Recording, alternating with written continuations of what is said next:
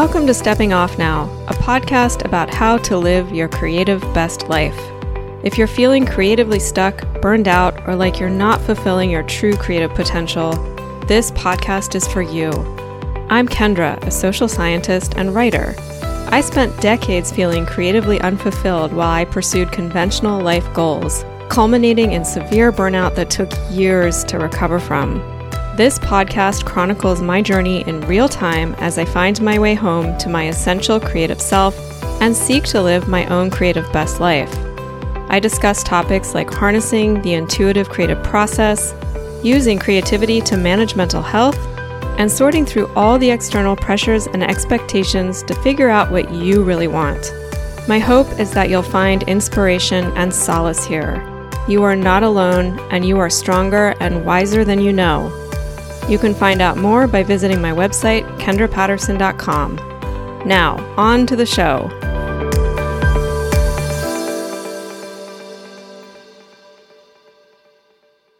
Hello, everybody. It has been a few weeks. I couldn't record last week because of the ongoing construction in my house. Unfortunately, uh, it's just really noisy. and even when it's not, I can't record when there are like people in my house uh, especially strangers, because I just don't feel the space around me that I need to kind of be free. Anyway, uh, the guys were here today too, but they left early, so I figured that I would try to get in a shorty episode for y'all before my afternoon appointments. I wanted to give you a little bit of an update on how things are going on my polishing drafts of the novel, and then give you some thoughts about uh, voice, creative voice that I have been thinking about lately. So, as you know, I recently finished draft 10 of my novel, which really is the draft that finished it in the sense that it's pretty close to, uh, I hope, a place where I can put it out into the world. And a lot of changes occurred in that particular draft. It included a lot of rewriting, a lot of alterations having to do with bringing out more plot, making the novel a bit more plot forward. And I am now in the midst of what I have been referring to as polishing drafts. And while it's technically one draft, I'm doing so many things as I work through the novel again that I'm considering this to be multiple drafts because I'll probably end up doing a lot of different passes. And one of the things that I'm adding in at this late a stage which may seem odd for me to be doing this at the end, but it makes sense, and I'll, I'll, explain in a moment why, is voice. And when I refer to voice, this really encompasses, in my mind, two things. There's character voice, so the particulars of each of the characters that have points of view. So I have two POV characters in this novel. How they see the world, how they are in the world, their personality characteristics. That's character voice. And then there's my voice as a writer. And that's a much more complex thing. And I'm sort of reaching into the guts of my novel and pulling out all of those simultaneously the two character voices and my own voice as narrator, even though this novel is written in deep POV. So my voice as a narrator isn't explicitly present on the page. What that means is that I'm writing from fully within both of my characters rather than from an omniscient point of view or from a narrator's point of view. These are kind of like technical writerly things. and I don't know if they make sense for those of you who aren't writers, but an omniscient point of view means that you're going in and out of a lot of different characters. And a narrator's point of view is you're there's like almost like a separate character that has a more from a distant and outside perspective of what's going on. And that's a technique that I'm actually hoping to use in my next novel, but just naturally, I've always written from deep POV, which again is when you inhabit your characters from the inside and everything that's expressed in the novel is through their eyes rather than from any outside perception. And this is a really good way to have to do unreliable narrators because what the reader is absorbing is like 100% through that character's eyes.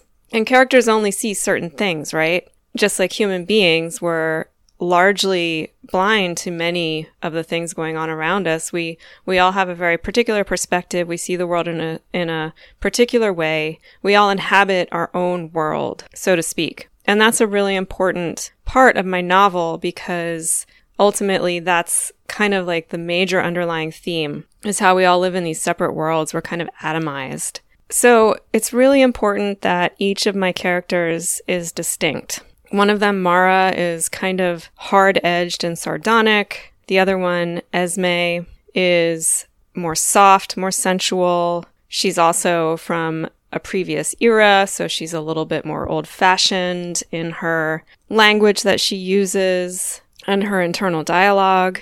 Those are the kinds of things that comprise character voice. But even though I'm writing from deep POV, there's still a writer's voice. My voice is still there. So that's what I wanted to talk briefly about today is what is a writer's voice even when it's not explicit on the page in the sense of having an actual narration voice in your novel. Why is it important and how do you develop it? Let's start with why it's important because that's the easiest one I think to understand. It's important because it is distinctive to you and it's what brings your unique experiences, insights, perceptions of things to the page.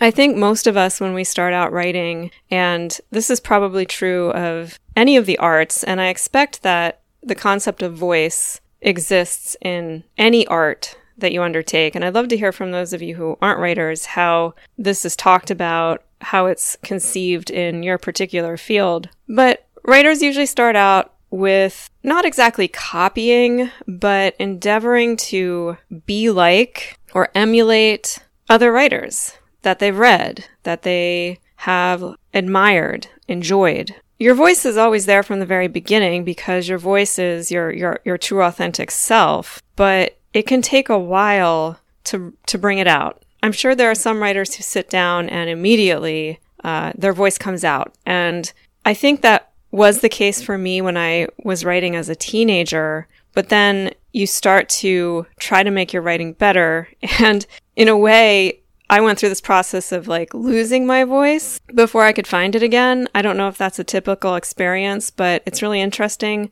now that I feel like I'm rediscovering my voice to look back at a lot of the stuff I used to write when I was a teenager, and it is really similar in in style and tone and subject matter to what is coming out now in this novel. And what's coming out now in this novel is super super different from what was coming out five years ago, even three years ago, in the beginning stages of writing it, I found an old file actually from 2020, which really doesn't feel like that long ago, or maybe it feels like a million years ago. I don't know. but uh, I read through it and I'm like, oh my gosh, like this isn't even the same novel. It's not recognizable at all. My voice is still there though. Uh, so, so what is voice? Voice really is, in my opinion, obviously there are a lot of different opinions on this. It's the mixture of every aspect of your novel or or rather your writing style that makes it uniquely you. So tone, just sort of the way you write, your word choices, your sentence structures, the way you put ideas together, the way you you cut up your writing into paragraphs. So those are like stylistic techniques, the subjects you like to write about, and this is the part of your voice that might be the most consistent over time as you're learning to write. The way that you perceive your subjects. So, a lot of people write about the same things, right? There are a lot of people out there writing, especially right now, about women's issues and from women's perspectives. But the way that I write about those issues versus the way someone else does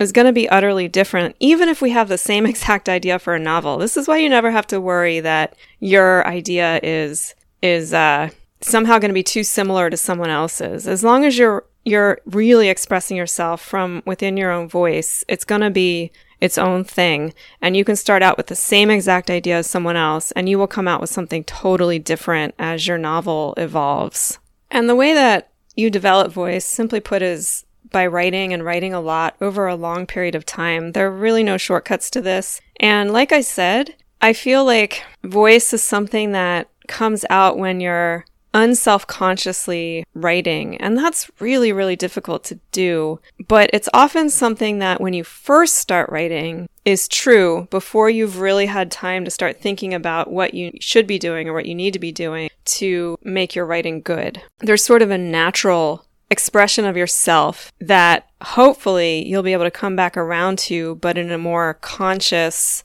and intentional way after you've been writing for a long time and understand the mechanics of writing and the mechanics of the particular art form that you're using to express yourself through writing. And you'll be able to enter that unself conscious, confident space again. I think, though, that the important thing to understand about finding your voice is that you'll only find it if you let go of emulation. And this can be so difficult because when you look at the art that's out there, that's available, it's easy to elevate those examples as the way it should be done. And I still do this all the time. I'll pick up a book and start reading and think, okay, so this book, this writer discovered the secret to writing a novel and I need to learn from them. And that in and of itself isn't a bad thing. But when you hold one individual example up as almost like your higher power, that's going to get in the way of you expressing yourself in your own voice. And I find it very difficult personally to not do that, even at this late of a stage. I have to just keep reminding myself to go back to my text and do deep immersion work in it because I find that the only way to let my voice emerge is by putting myself into that text and letting my writing, my revisions, my polishing emerge from what is there already on the page and what I have inside of myself. It's kind of this alchemical process, if you will. But when you're not actually in that, when you're sort of in the space of objectively looking at your work or thinking about what you want to write that day, it's really impossible to like those are two entirely different brain states, two different places, two different worlds, even if you want to look at it that way. And you can't understand one from the other. The only way to have your voice emerge, to develop your voice is to immerse yourself in the work and do it from the inside. It's a difficult, very slow process that, for me at least, is full of doubt and stops and starts. And this is where you just have to trust yourself and trust that everything you need is within yourself because that is exactly what voice is. It's it's everything that is inside yourself already. And the only way to develop it is to look entirely to yourself 100%. We're not used to doing that at all. And I don't know if there are many people in this world who don't to some degree look to others for authority as to how to do things. And this is natural, obviously. I mean, this is just what we do as human beings. But when you're a creative or an artist, you have to look 100% to yourself, or at least that's my experience in terms of writing. I think that there are a lot of collaborative arts out there, and that's a totally different thing. And some people might say, well, every artist is a collaborative artist in a sense because you're absorbing things around you and you're you're having conversations in your work with other artistic works that you've experienced. And that's true. That's true. But voice is something that is 100% individually yours. That's what I'm trying to say here you will only find it in yourself. I'm just trying to convey how challenging that is to not only grasp, but to attempt. So don't be too hard on yourself if you're like, what is this voice thing? I don't know. I don't even know what it is, let alone how to develop it. You just have to sit down, immerse yourself in your work, and th- that's the only way to do it. Like I said, no shortcuts. And eventually it'll start coming out and you'll be able to kind of sort of recognize it, but not fully. And that's another challenge to voice is that voice is so natural to who we are. It is who we are that it can be difficult to really see it ourselves. It's like, you know how we can't really hear our own voices in the same way that other people do? It's that's kind of like the same with voice. I mean, that is voice. that is exactly what, what what the problem with voice is, both your literal voice and your narrative uh, author voice. Okay, so I think that that sort of gives you an idea of what my thoughts are right now on this mysterious thing called voice and how to work with it, how to develop it, how to find it. All of this may not be new information to those of you who are writers, but what I want to talk about next might be, it certainly was for me when I started seeing this in my own work. I am discovering, and because I haven't done much research on this subject yet. I don't know if this is a common experience, but voice doesn't seem to me to be consistent across different types of writing. There are definitely aspects of my voice that are always present, but I'm discovering that the way I write novels is super different from the way that I write essays or short stories. To me, it's an entirely different type of writing, and it, it's like they, they almost have nothing in common with each other. I I would say that the way that I experience writing short pieces feels very clear and pure, and writing a novel feels very thick and sticky, and it's it's just it's just different. And my writing voice is is like much more lyrical in short pieces, which is one of the reasons I always like kind of identified as a literary fiction author, and it's much more sort of uh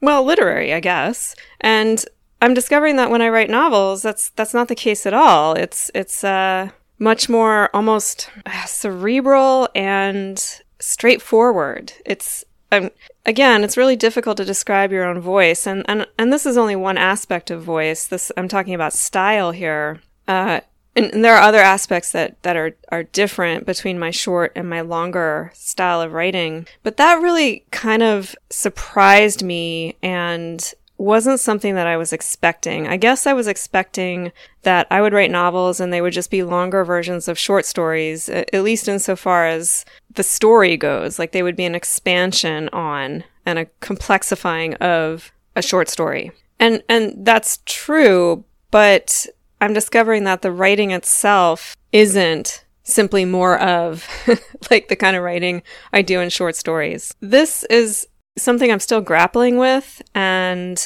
a lot of this discovery has to do with my evolving a new understanding of myself as a more genre oriented writer.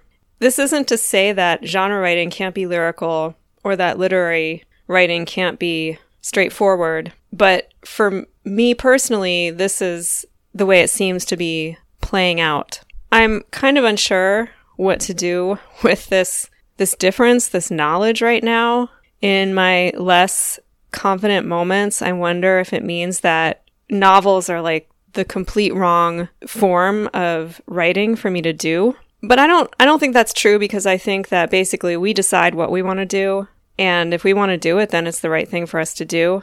And it doesn't particularly matter like if if we excel at it or not. But but as you can probably hear, I'm I'm just not sure how to understand what is happening at this point with my writing. I really don't. I've lost any perspective in terms of what my writing even is in terms of a style or tone or anything like that. I mean, I can see it, but at the same time, it's just so different from what I have been expecting and have been doing up till recently that I just haven't been able to absorb those changes. I'm choosing to see this as a good thing.